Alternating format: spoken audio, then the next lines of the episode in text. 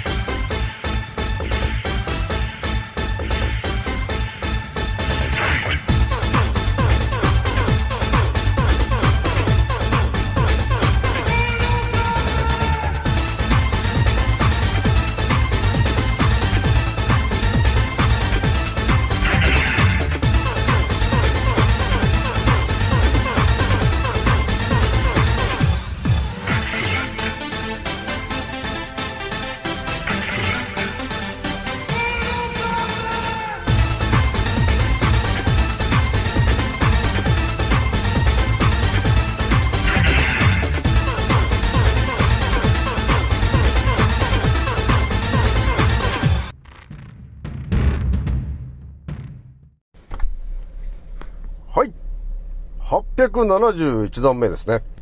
創造船オメガ号宇宙一の名記録マスター、青木丸でございます。今から話すことは私の個人的見解とおとぎ話なので決して信じないでくださいね。はい、ではですね、今回ね、えー、お伝えしたいのが、えー、昨日のね、お話の続きで、えー、目がね、えー、病気になる、えー、本当の原因っていうのは一体何なんでしょうかと、えー、いうところの話についてですね、えー、今日、バスッとお伝えしちゃおうかなというところがあるんですよね。皆さん、えー、もう分かってる人は分かってると思うんですけど、なんで目が悪くなるのかということについて、知りたくないですか？知りたいですよね、と。で、皆さん多分こう思うんですよね。目が悪くなる原因が分かってしまったら、次に皆さんが考えるのは、その、目が悪くなる原因が分かったということは、青木丸さん、もしかして、目が良くなるテクニックも知ってるんじゃないんですか？多分そう思うんですよね。分かってたね。やっぱりね、という話でですね、一応2段目にお伝えしたいのが、えー、目を回復するテクニック、ついにお伝えしちゃおうかなというとこなんですよね。この地球に存在する自然の、えー、ものの中にはですね、えー、我々地球に住んでる生き物にとって、えー、とても大事な、え、ものがあるんですよね。で、今ね、だからいろんな薬とかいろんなものがあるんですけど、ちゃんとね、大元まで辿っていったときに、見えてくるものがあるんですよね、という話しちゃおうかなというところなんですよね。ひとまずね、私、南海ラジオさんは現在ですね、6万6、6万6700回ぐらいを、えー、突破しております。皆さん、聞いてくれて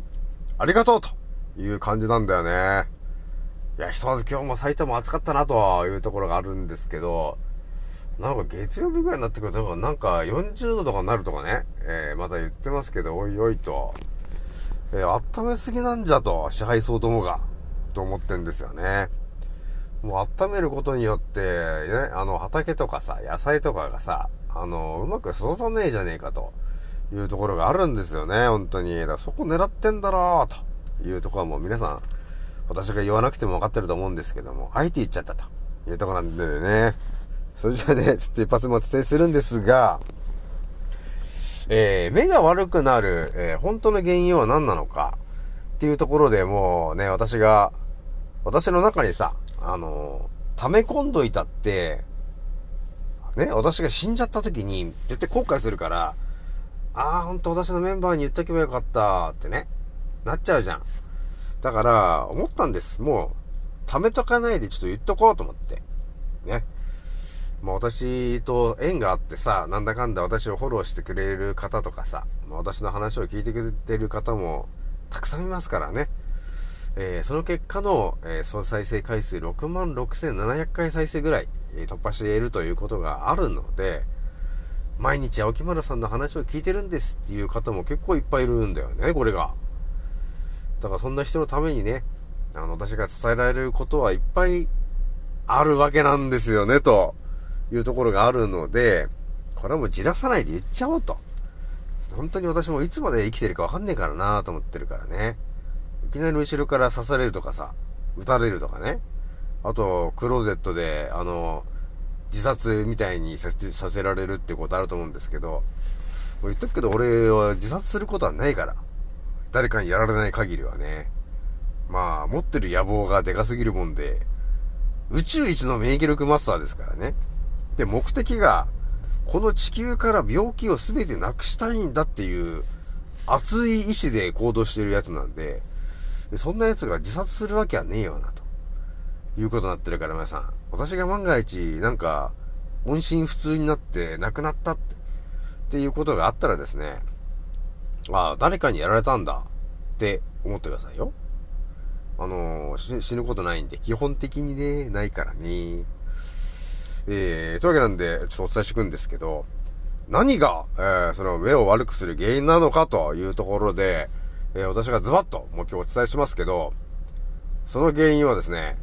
ご存知、戦中でございますというとこなんですね、皆さん。だよね。やっぱりね、考察していった先に見えてくるのは、えー、ヒポクラテスとかガレノスとか、え、アスクレピオスが医学を学ぶ人たちがですね、戦っていたのは戦中とか寄生虫なんですよ。結局のところね。だからそこなんだよなぁと思ってるんですよ。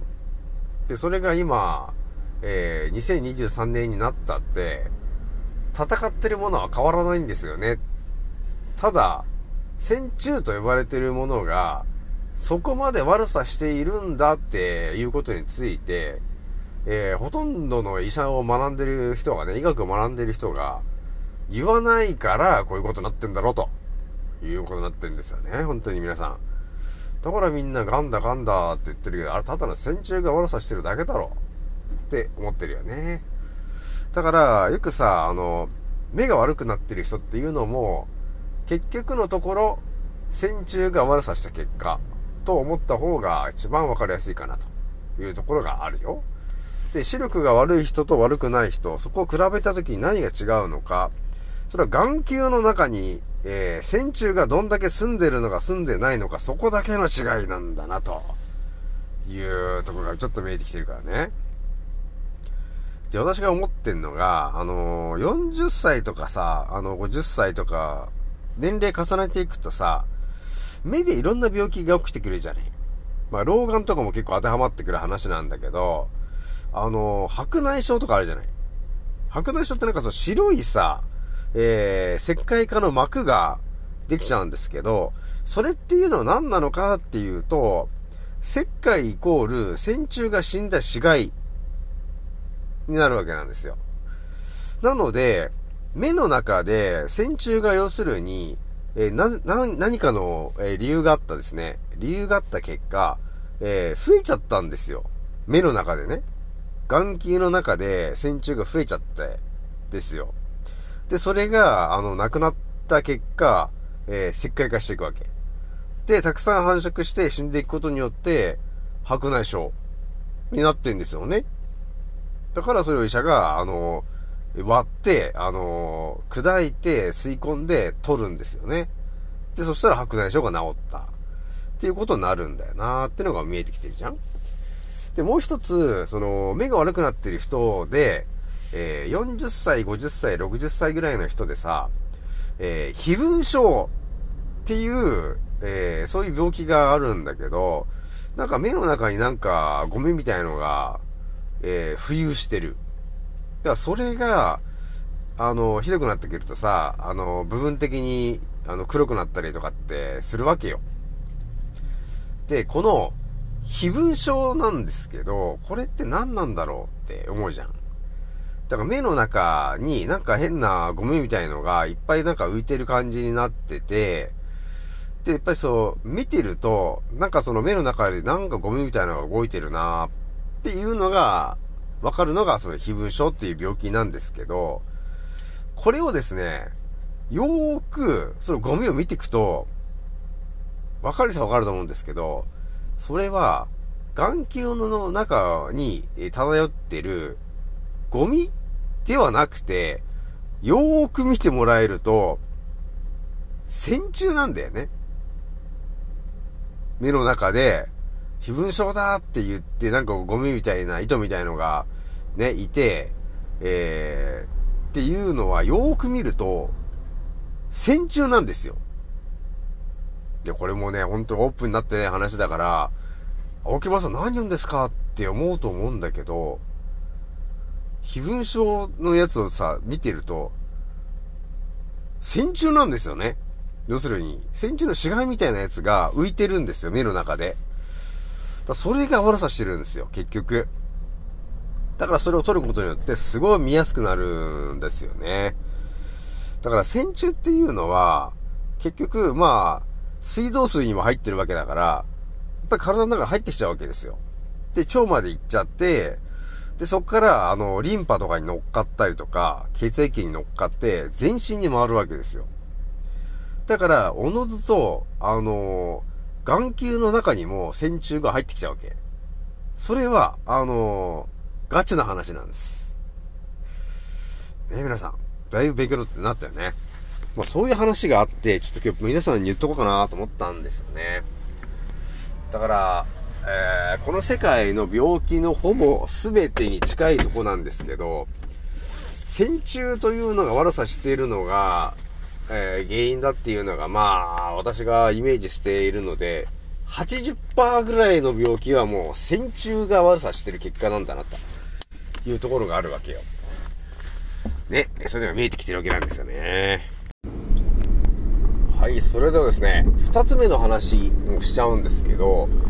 ね、やっぱりこういう話をするとさ、皆さんは絶対思ってたのが、青木村さんもしかして、その、視力をね、回復させるとか、えー、目の病気を治すテクニック知ってるんじゃないの？って多分みんな思ったと思うんですよ。思ったでしょ？まあ、私、こう見えて、宇宙一の免疫力マスター、青木丸なんで、ってんだよね。っていう話なんですけど、だからもう皆さんにお伝えしようと思ったんですよ。まあでもね、今から話す話っていうのは、本当に、まあドラゴンクエストで言ったら、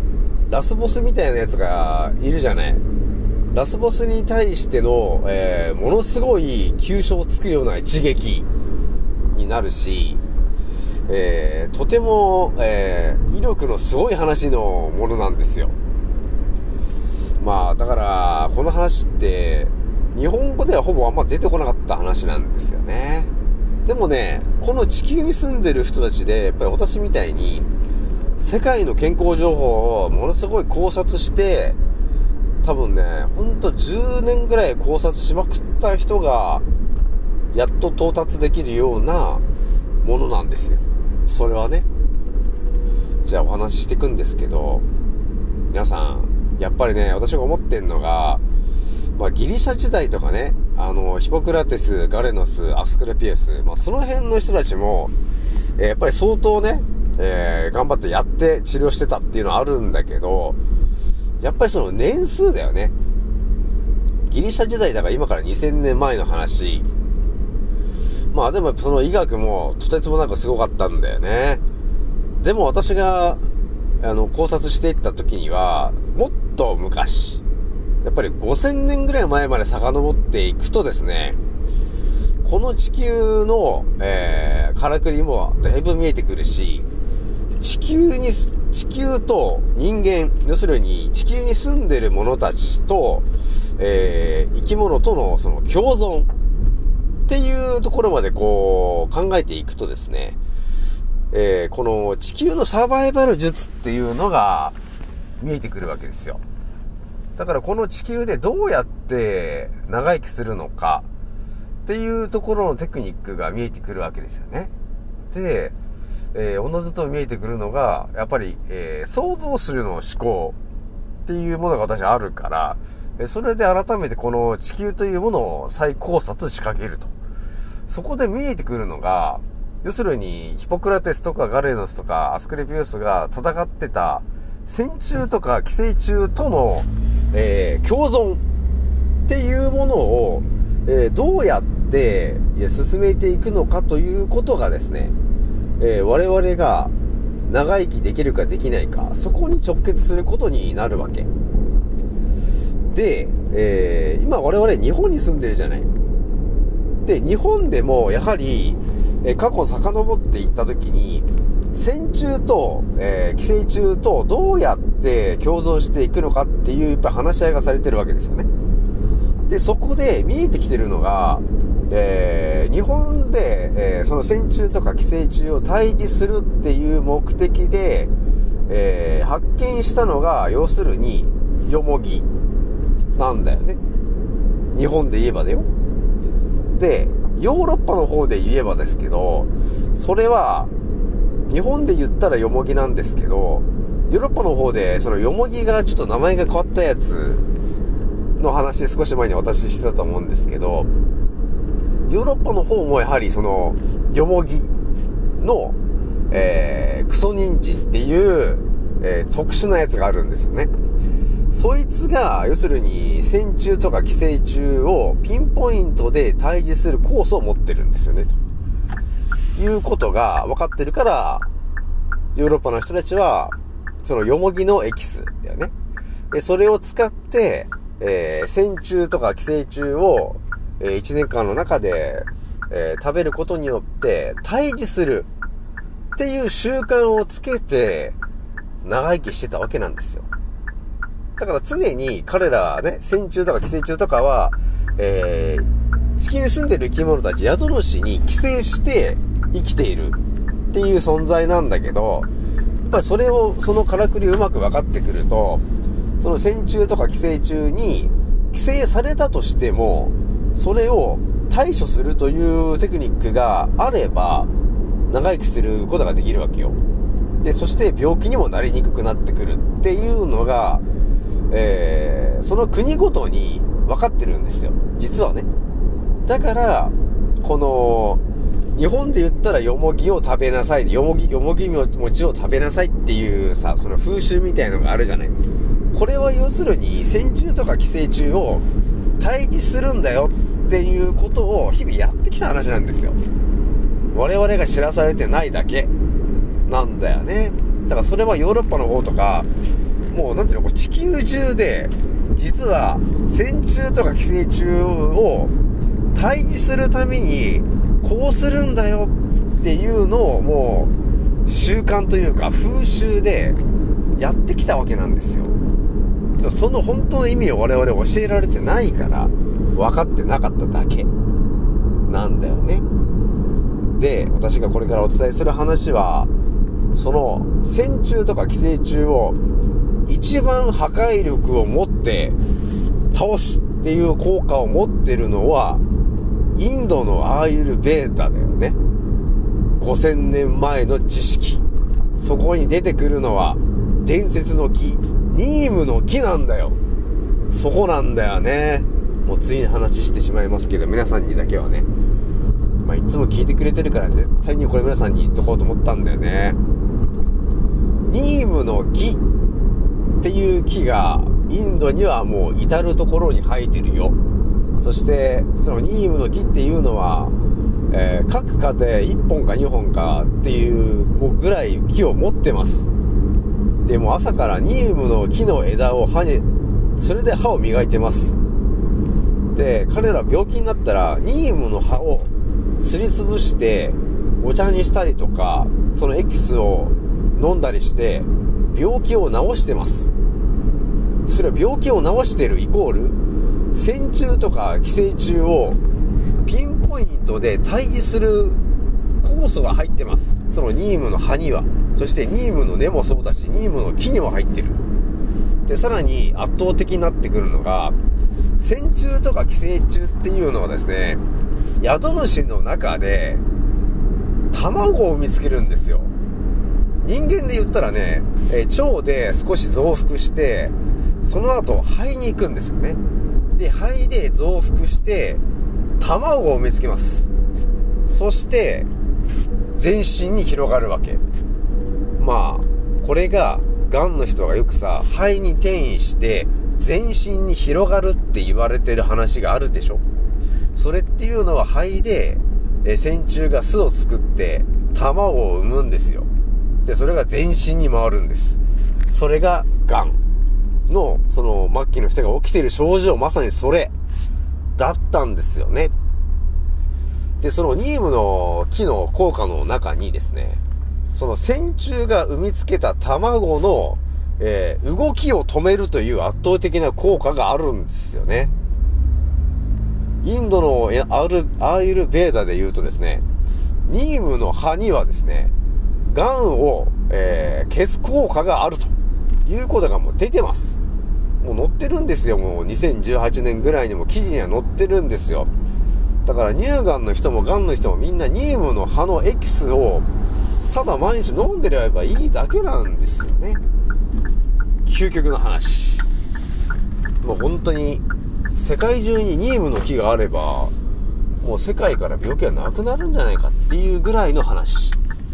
皆さんにしかお伝えしないからね。ということだったんですよね。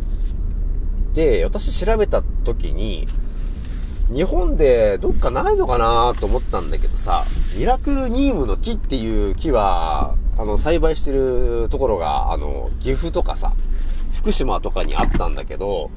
木から育てるっていうのも結構大変だし、インドとかやっぱり暑いところじゃないと育たないんですよ。だから沖縄とかなら育つんだけど、あとはもう室内で育てるしかないんだよね。で、何かないのかなって調べたらですね、え